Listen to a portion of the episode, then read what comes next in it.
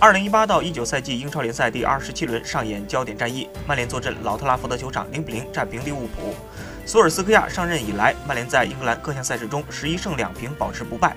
但在英超积分榜上，他们被阿森纳反超，跌至第五位。利物浦收获最近五场各项赛事的第四场平局，他们的榜首优势只剩下一分。此役曼联伤掉三员，对欧冠赛程更是极大冲击。他们在首回合的交锋中零比二不敌巴黎残阵，次回合决战未战先怯。